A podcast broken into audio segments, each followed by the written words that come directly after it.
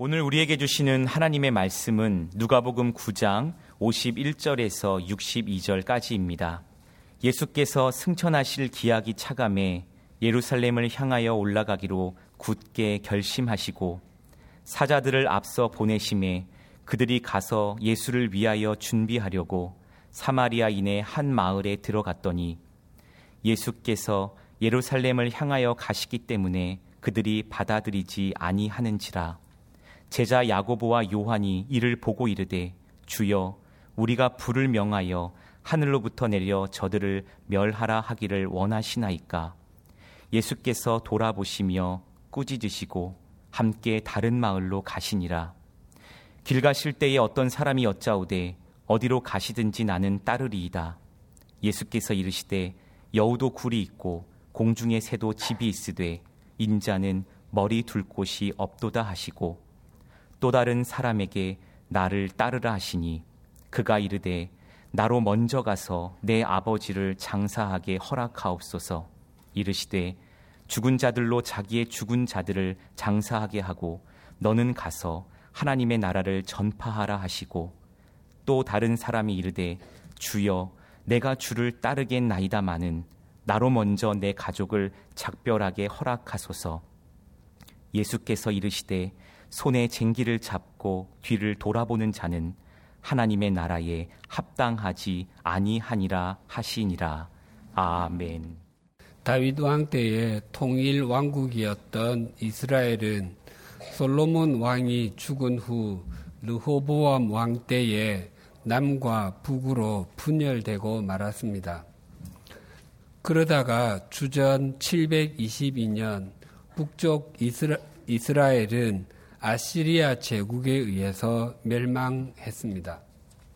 하지만 그 이후에도 남쪽 유다는 136년간 더 지속되다가 결국 주전 586년에 아시리아 제국에서 바뀐 바빌로니아 제국에 의해서 망하고 말았습니다.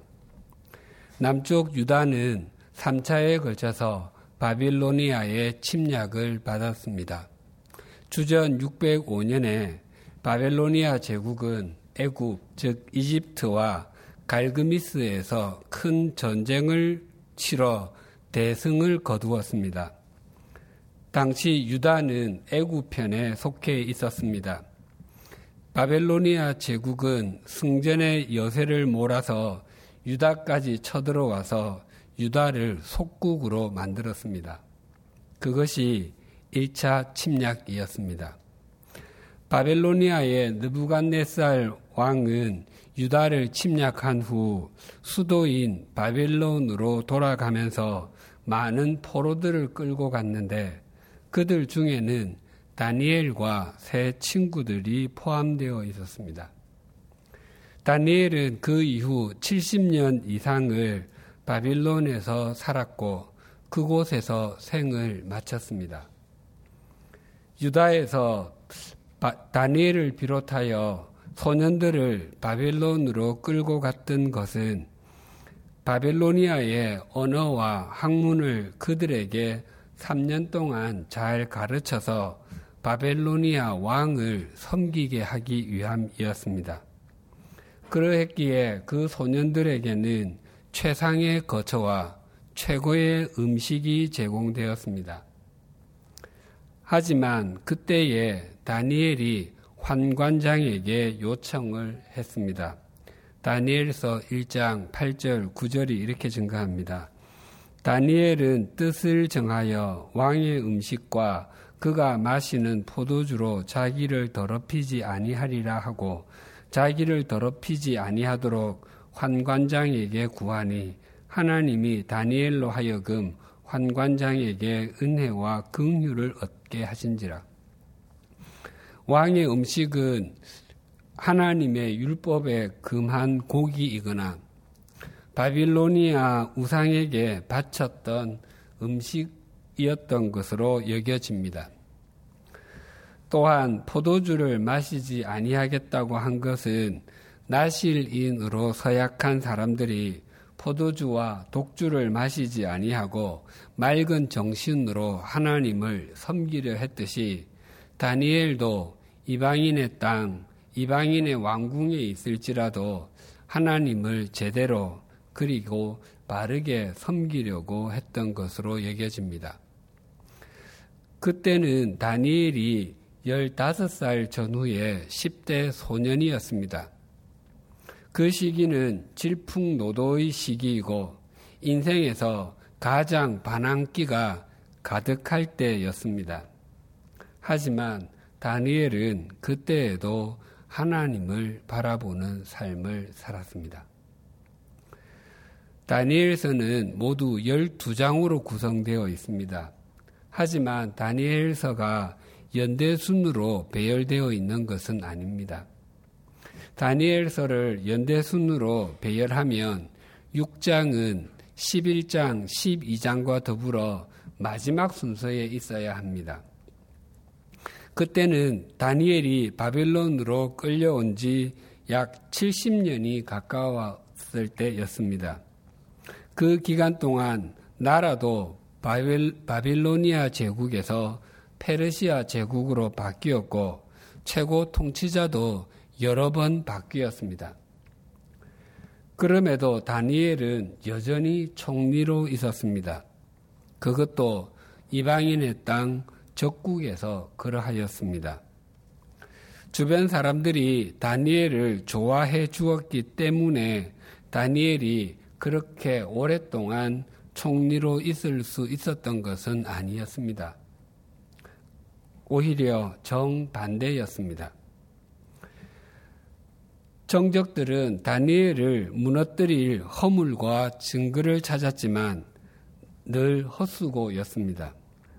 다니엘을 무너뜨릴 수 있는 유일한 방법은 그가 섬기는 하나님과의 관계를 왜곡하여 깨뜨리는 것이었습니다.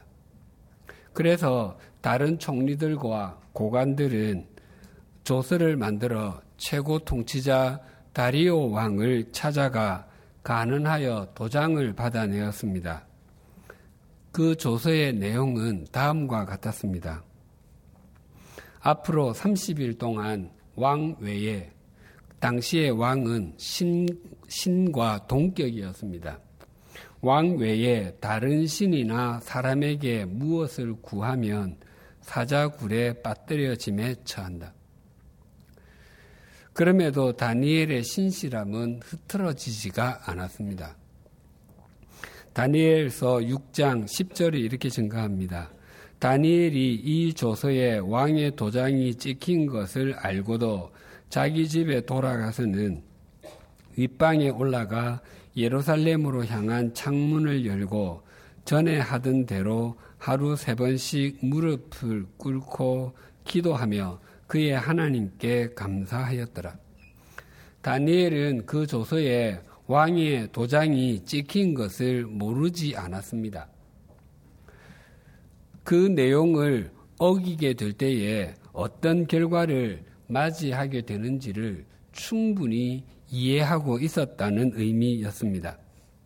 그럼에도 다니엘은 집으로 돌아가 가장 먼저 2층으로 올라가서 예루살렘을 향해 열려 있는 창문 앞에 무릎을 꿇었습니다.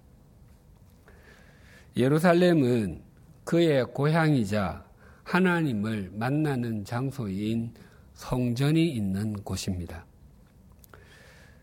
그래서 그 창문은 단순한 창문이 아니라 지금까지 자기를 만나 주시고 인도해 주시고 역사해 주신 하나님과의 만남의 창이자 헌신과 결단의 창문과도 같았습니다. 그래서 늘 하루에 세 번씩 기도하던 대로 그날도 무릎을 꿇었던 것은 지금까지 인도해 주시고 역사해 주심에 대한 감사와 혹 자신이 사자의 먹이가 된다 할지라도 하나님을 끝까지 바라보겠다는 결단의 표현이었습니다. 그런, 그런 다니엘의 삶과 신앙은 유다 자손들이 포로 생활을 마치고 고국으로 돌아가는데 징검다리와 이정표가 되었습니다. 다니엘이 예루살렘을 향해 열려 있는 창문을 바라보며 그 앞에 무릎을 꿇어 하나님을 바라보며 자신의 마음과 의지를 결단했던 것처럼 예수님도 그러하셨습니다. 오늘 본문 51절이 이렇게 증가합니다. 예수께서 승천하실 기약이 차감해 예루살렘을 향하여 올라가기로 굳게 결심하시고 지난주에 말씀드린 바와 같이 오늘 본문이 시작되는 9장 51절부터 19장까지는 예수님의 공생애의 마지막 6개월 사역, 지역적으로는 이스라엘의 북쪽 갈릴리에서부터 남쪽 예루살렘에 이르기까지의 사역에 대해서 증거합니다. 그 사역의 끝에는 조롱당하심과 고난당하심, 십자가에서의 죽으심에 이어 부활과 승천이 있었습니다. 예수님은 본래 하나님이시기 때문에 부활하시고 승천하심이 마땅하고도 자연스러운 것이었습니다. 하지만 그 과정이 예수님께서께도 쉬운 것은 아니었습니다.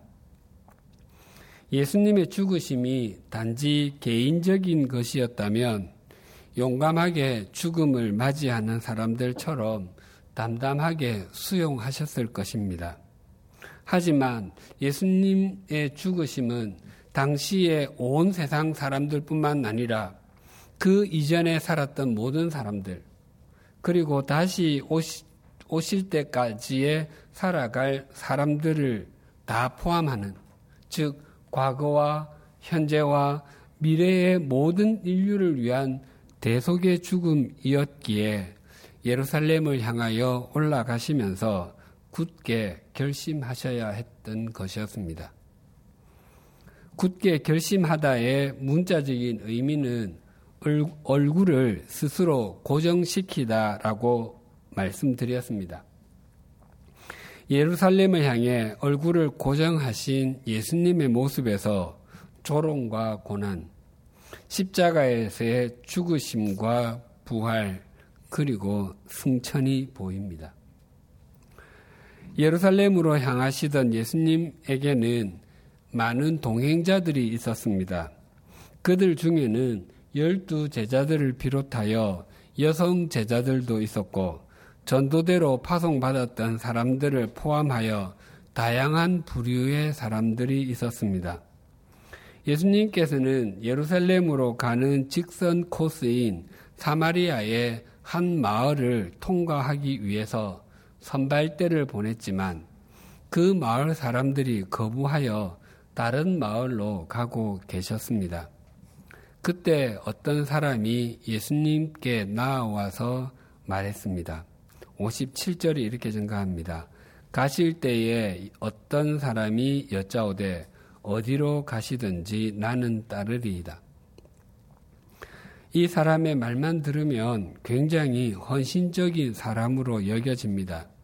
하지만 예수님께서는 이 사람의 심중을 꿰뚫어 보시고 말씀하셨습니다. 58절입니다. 예수께서 이르시되 여우도 굴이 있고 공중의 새도 집이 있으되 인자는 머리 둘 곳이 없도다 하시고 예수님께서는 이 사람에게 당신은 이 자리가 안락한 삶과 박수받는 환경, 높은 자리에 앉는 것이라고 생각하지요. 하지만 그 반대입니다. 라고 말씀하시는 것입니다. 성경을 읽어가다 보면 대부분의 그리스도인들이 눈여겨보지 않는 구절, 우리들도 그러하여 색연필로 줄을 그어 놓지 않은 구절, 그래서 그냥 흘려보냈던 말씀에 어느 순간 가슴이 저밀 때가 있습니다. 하나님께서는 다윗을 사울의 뒤를 이을 왕으로 내정하셔서 사무엘 선지자를 통해서 기름을 부어 주셨습니다. 하지만 하나님께서 다윗에게 행하신 제왕 교육은 왕궁에서 여러 학자들을 통해서 받게 하신 것이 아니라 들로 산으로 도망을 다니게 하는 것이었습니다. 다윗은 신하로서 사울 왕에게 헌신적으로 충성했지만 사울 왕은 다윗의 인기가 높아지는 것을 시기하여 죽이려고 했습니다. 그래서 온 이스라엘에서 가려 뽑은 군인 3천 명을 데리고서 다윗을 잡으러 다녔습니다. 사울 왕이 10 광야에서 잠을 자고 있을 때에 다윗과 함께 했던 사람들이 사울 왕을 죽이자고 했습니다. 그러나 다윗은 그의 곁에 있던 물병과 창만을 가지고 나와서 멀리 서서 사울 왕을 깨웠습니다. 그는 사울 왕에게 메추라기를 잡으러 오셨습니까?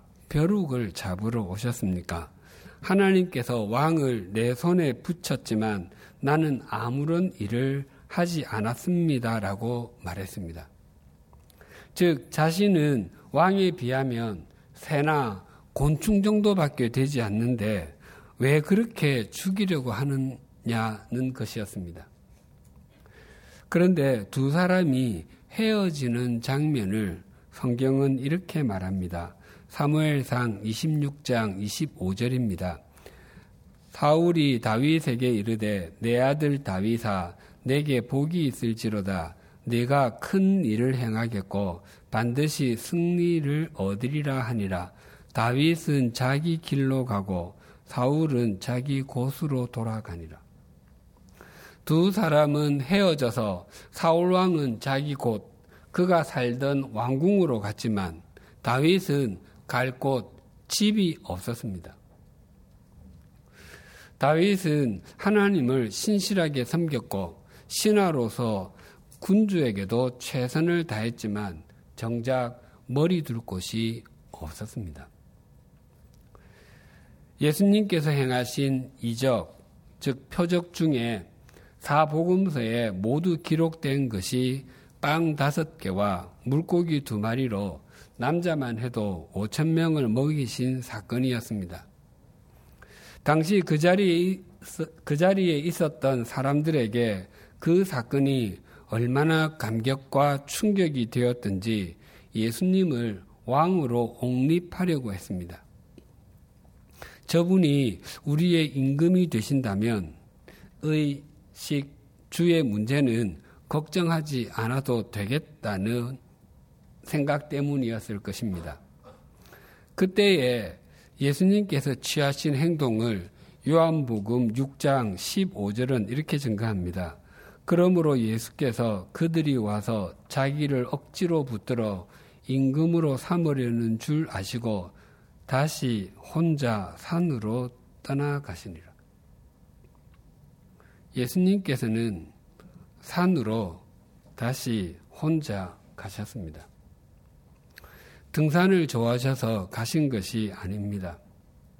사람들은 저분이라면 우리의 경제적인 문제를 책임져 주실 수 있을 것이라고 생각했지만 정작 예수님은 계실 집이 없고 머리 두실 곳이 없어서 산으로 가신 것입니다. 여기뿐만 뿐만이 아닙니다. 요한복음 7장에 보면 예수님 과 유대인들 사이에 예수님의 메시아됨에 대해서 논쟁이 있었습니다. 그 논쟁이 끝나고 난 뒤에, 뒤의 장면을 요한복음 7장 마지막 절인 53절과 8장 1절은 이렇게 증가합니다. 다 각각 집으로 돌아가고 예수는 감남산으로 가시니라. 사람들에게는 다 돌아갈 집이 있었습니다. 그러나 메시아 대신 우리 주님은 정작 돌아갈 집이 없으셨습니다. 체중을 줄이기 위해서나 직업상의 일로 인해서 한 끼, 두 끼를 굶는 것과 배가 몹시 고픔에도 불구하고 돈도 없고 먹을 것도 없어서 한 끼, 두끼 굶는 것은 다르지 않습니까?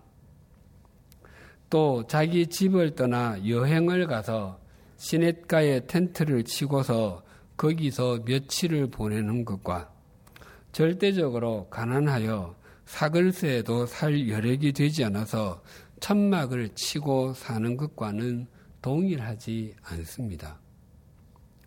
우리 주님은 언제나 후자의 이유 때문에 그런 삶을 사셨습니다. 우리가 주님을 따르고 주님의 말씀에 순종할 때에 주님께서는 우리에게 복을 주시는 분이십니다.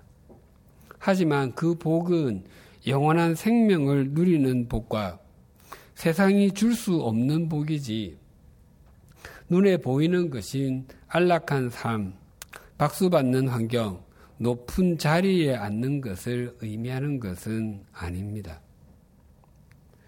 자신의 야망이나 목적 달성을 위해서 주님께 나아가는 사람은 주님께서 합당하지 않다고 말씀하십니다. 예루살렘을 향해 가시던 예수님께서 이번에는 한 사람을 부르셨습니다.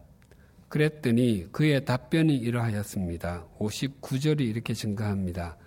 또 다른 사람에게 나를 따르라 하시니 그가 이르되 나로 먼저 가서 내 아버지를 장사하게 허락하옵소서. 예수님의 부르심에 이 사람은 아버지의 장례식을 마친 후에 따르겠다며 허락해 주시기를 요청했습니다. 그런데 예수님의 답변이 우리를 당황하게 합니다. 60절입니다. 이르시되 죽은 자들로 자기의 죽은 자들을 장사하게 하고 너는 가서 하나님의 나라를 전파하라 하시고 예수님의 말씀은 마치 인륜을 거스른 듯 합니다. 우리나라에서도 장례식은 모든 일에 우선합니다. 아무리 중요한 만남이 있다 할지라도 아버지의 장례식을 외면할 수 없습니다. 또한 연구차가 지나가면 다른 차량들이 길을 비켜주기도 합니다. 유대인들 역시 장례를 아주 중요하게 생각했습니다. 그런데 이 말씀은 당시의 풍속을 이해하지 않으면 오해하기 쉬운 말씀입니다. 전에 이런 글을 읽은 적이 있습니다. 중동에서 사역하시던 선교사님에게 전도를 받은 사람 가운데 집안이 부유하고 총명한 청년이 있었습니다. 선교사님은 그 청년에게 학교를 졸업한 후에 더 넓은 식견을 위해서 유럽을 여행하기를 권했습니다. 그랬더니 그 청년이 나는 먼저 내 아버지의 장례를 치러야 합니다라고 말했습니다. 그때 선교사님이 몰랐다며 애도의 마음을 표했습니다. 그러자 그 청년은 아버지가 아직 살아 계신다고 말했습니다. 그러니까 자기의 말뜻은 아버지가 죽기 전에는 집을 떠날 수가 없고 그것은 몇 년 후가 될지 모른다는 의미였다는 것입니다. 아버지의 장사를 지낸다는 것은 핑계를 대는 관용적 표현이었던 것입니다. 과거에는 우리도 장래 핑계를 대곤 했습니다. 직장에 다니는 가장이 언제나 일이 많아서 늦게 귀가하는 것은 아니었습니다. 때로는 친구들이나 직장 동료와 더 오랫동안 놀려고 집에다가 핑계 전화를 걸곤 했습니다. 여보, 우리 부장님 어머니가 별세하셨다고 하네요. 게다가 가족이 별로 없어 일손이 부족한가 봐요. 오늘 많이 늦을 것 같아요. 돌아가시기는요, 너무 건강하셔서 며느리가 죽을 지경인데요. 때로는 돌아가셨다고 두 번씩 말하는 사람도 있고, 때로는 돌아가신 분을 부활시키기도 하곤 했습니다. 그리고 또 이 사람이 아버지의 장례식 이후에 자, 주님을 따르겠다고 말한 그 내면에는 훨씬 더 중요한 이유가 있습니다. 그것은 유산이었습니다. 그래서 이 사람이 말한 아버지의 장례를 치르게 허락해 달라는 것은 제 아버지에게는 제게 줄 유산이 있는데 그것을 받고 난 후에 나중에 따라가면 안 되겠습니까? 라는 뜻입니다. 그는 자신에게 자신이 뭔가를 쥐고 있어야 대접을 받을 수 있고 다른 사람보다 더 나은 자리에 있을 수 있을 것이라 생각했던 것이었습니다. 그 후에 예수님께서는 또 한 사람을 부르셨습니다. 그랬더니 그의 답변은 이러하였습니다. 61절입니다. 또 다른 사람이 이르되 주여 내가 주를 따르겠나이다마는 나로 먼저 내 가족을 작별하게 허락하소서. 그는 가족에게 작별 인사를 하고 오겠으니 허락해 주시기를 요청했습니다. 그때 주님의 답변이 이러하였습니다. 62절입니다. 예수께서 이르시되 손에 쟁기를 잡고 뒤를 돌아보는 자는 하나님의 나라에 합당하지 아니하니라 하시니라. 이 말씀은 문자 그대로 작별 인사도 하면 안 된다는 것이 아닙니다. 농부가 밭을 갈 때에 쟁기를 잡고서 뒤를 돌아보게 되면은 일항이 바르게 만들어지지가 않습니다. 농부가 밭을 바르게 갈기를 원한다면 정면을 보아야 합니다. 그것도 움직이는 속꼬리가 아니라 저 멀리 움직이지 않는 한 지점을 보고서 갈아야 비로소 바른 일항이 만들어집니다. 시, 때로 신앙생활에서도 아주 중요한 결정은 자신과 하나님 사이에 스스로 내려야 할 때가 있습니다. 그때에 주변의 눈치, 이 사람, 저 사람의 눈치를 보면 바른 결정을 내리기가 어렵습니다. 그때에는 사람의 눈치가 아니라 주님의 눈치를 보셔야 합니다.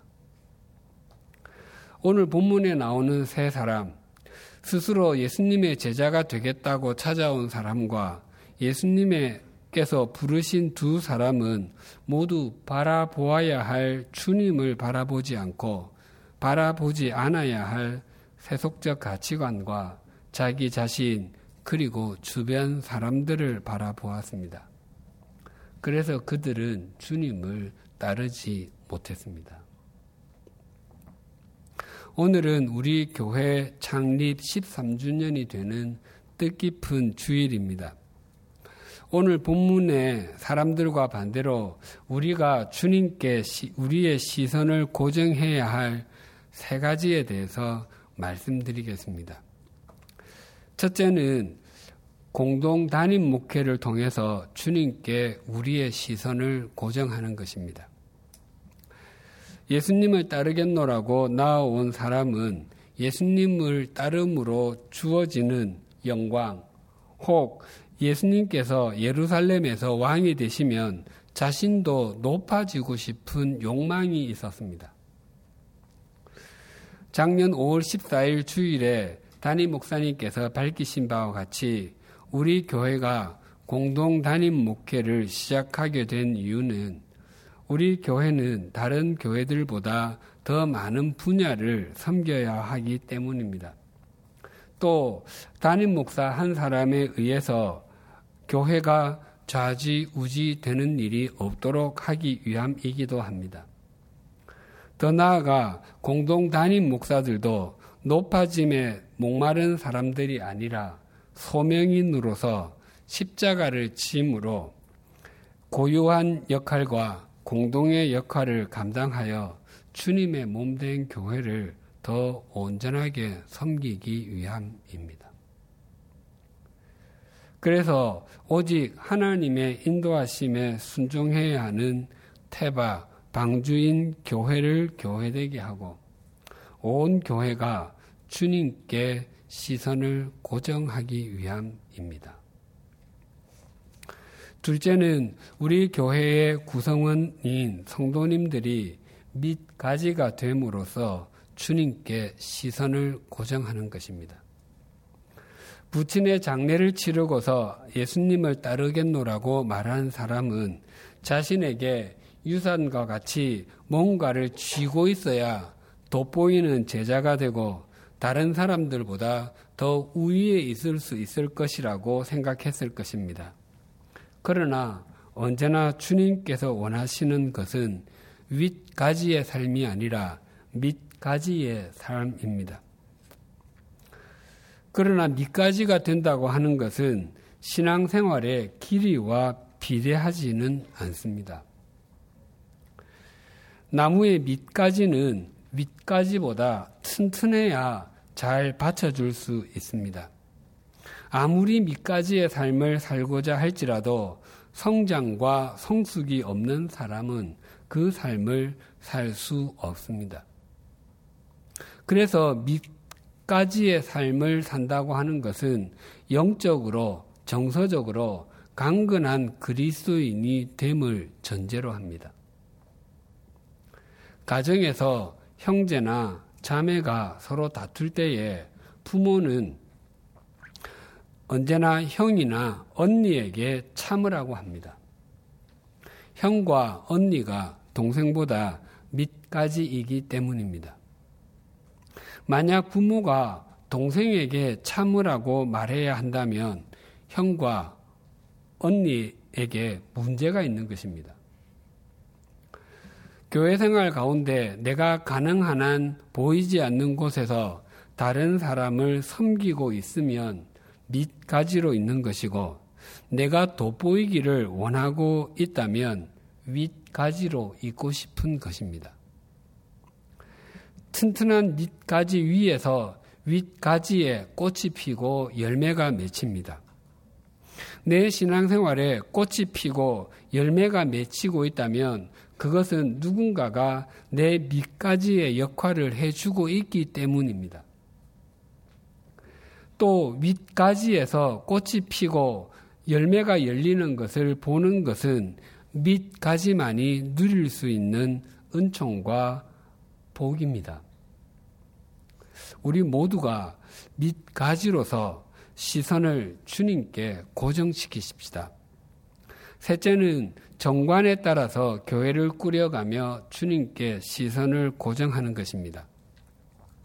가족들에게 작별 인사를 하고서 예수님을 따르겠다고 말한 사람은 가족들을 비롯한 다른 사람들을 의식하여 자신의 시선을 주님께 고정하지 못했습니다. 우리 교회가 창립된 2005년부터 교회 정관에 따라서 교회를 운영해 왔습니다. 당시 한국 교회는 정관에 따라서 교회를 운영하던 때가 아니었습니다. 당시는 소위 미국에서 앞서, 앞서간다는 교회들을 무분별적으로 모방하여 우리나라에는 서로 서로 눈치를 보며 사명 선언문, 비전 스테이트먼트가 유행하였습니다. 그래서 교회들마다 다섯 가지 내외로 자기 교회가 중요하게 여기는 핵심 가치들을 만들곤 했습니다. 사명 선언문은 구호와도 같아서 특 하지만 사명 선언문은 얼마 지나지 않아서 시들해지고 말았습니다. 사명 선언문은 구호와도 같아서 특정한 기간에만 역할을 하기 때문입니다. 마치 선거 구호가 선거 기간에만 역할을 하는 것처럼 말입니다. 그래서 각 교회의 설명 선언문은 몇 해 만에 슬그머니 들어가기도 하고 새로운 담임 목사가 오면 흔적도 없이 사라지곤 했습니다. 하지만 정관은 다릅니다. 정관은 법이라 폐기될 때까지 효력이 있습니다. 그리고 정관 항목마다 우리가 어떻게 주님께 시선을 고정해야 하는지가 고스란히 담겨 있습니다. 그래서 정관이 존중되는 한 교회는 교회다움을 유지할 수 있습니다. 주님께서 우리 교회를 13년 전에 이곳 양화진에 마음과 정성을 다하여 심어주심은 우리로 하여금 신앙의 선진들의 믿음을 개성하게 하고 한국 교회의 미래를 위해서 길닫기로 삼아 주시기 위함입니다. 지난 13년 동안 그 역할을 성실하게 감당할 수 있었음은 오직 주님의 은혜였습니다. 이제 다시 오늘을 출발점으로 삼아 고난과 십자가의 죽으심을 넘어 부활과 승천하심을 바라보며 예루살렘을 향해 얼굴을 고정시키고 나아가셨던 주님께 우리의 시선을 고정하고 한국 교회의 미래를 향해 한 걸음씩 나아가십시다. 그때에 우리 100주년 기념 교회는 한국 교회가 미래로 나아가는 길목마다 주님께서 놓아두신 징검다리와 세워두신 이정표가 될 것이고 그런 우리 교회를 통하여 하나님께서는 한국 교회를 새롭게 하실 것입니다. 기도드리시겠습니다.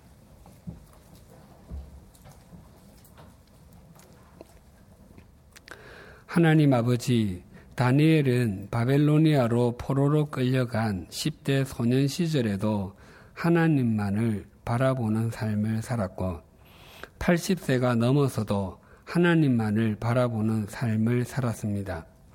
그래서 왕이 먹는 음식이 없이도 살 수 있었고 사자굴에 던져질지 모르는 상황에서도 예루살렘으로 향한 창문 앞에서 무릎을 꿇을 수 있었습니다. 하나님께서는 그 다니엘의 삶과 신앙을 징검다리와 이정표로 삼아 수십 년 동안 바벨로니아에서 포로 생활을 했던 유다 백성들을 고국으로 돌아가게 하여 주셨습니다. 예수님께서는 당신께서 가셔야 할 길인 조롱당하심과 고난당하심, 십자가에서의 죽으심과 부활, 승천의 과정을 통과하시기 위해 예루살렘을 향하여 얼굴을 스스로 고정하심으로 굳게 결심하셨습니다.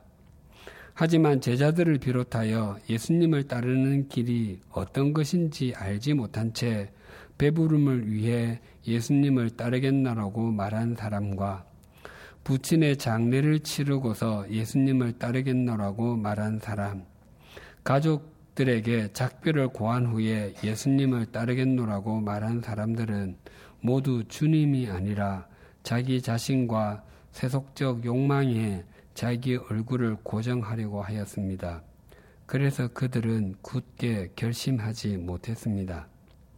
하나님 아버지 13년 전에 마음과 정성을 다하여 100주년 기념교회를 양화진에 심어 주셔서 지금까지 신앙의 선진들의 믿음을 개성하게 하시고 한국 교회의 미래를 위해 길닫기의 역할을 잘 감당하게 해주셔서 감사합니다.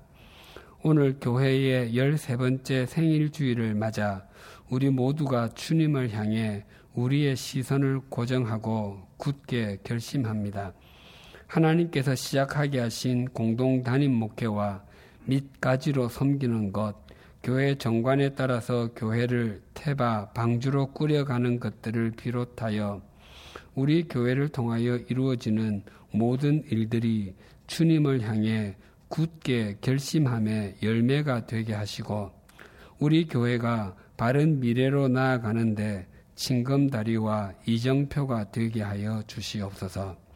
이런 결심을 하는 우리 100주년 기념 교회와 우리 교회 성도님들을 통해서 한국 교회가 더 새로워지게 하시고 소망이 있게 하옵소서. 우리 교회가 언제나 주님의 손과 발이 되고 하나님의 역사심에 길닫기가 되게 하여 주시옵소서 예수님의 이름으로 기도드립니다. 아멘.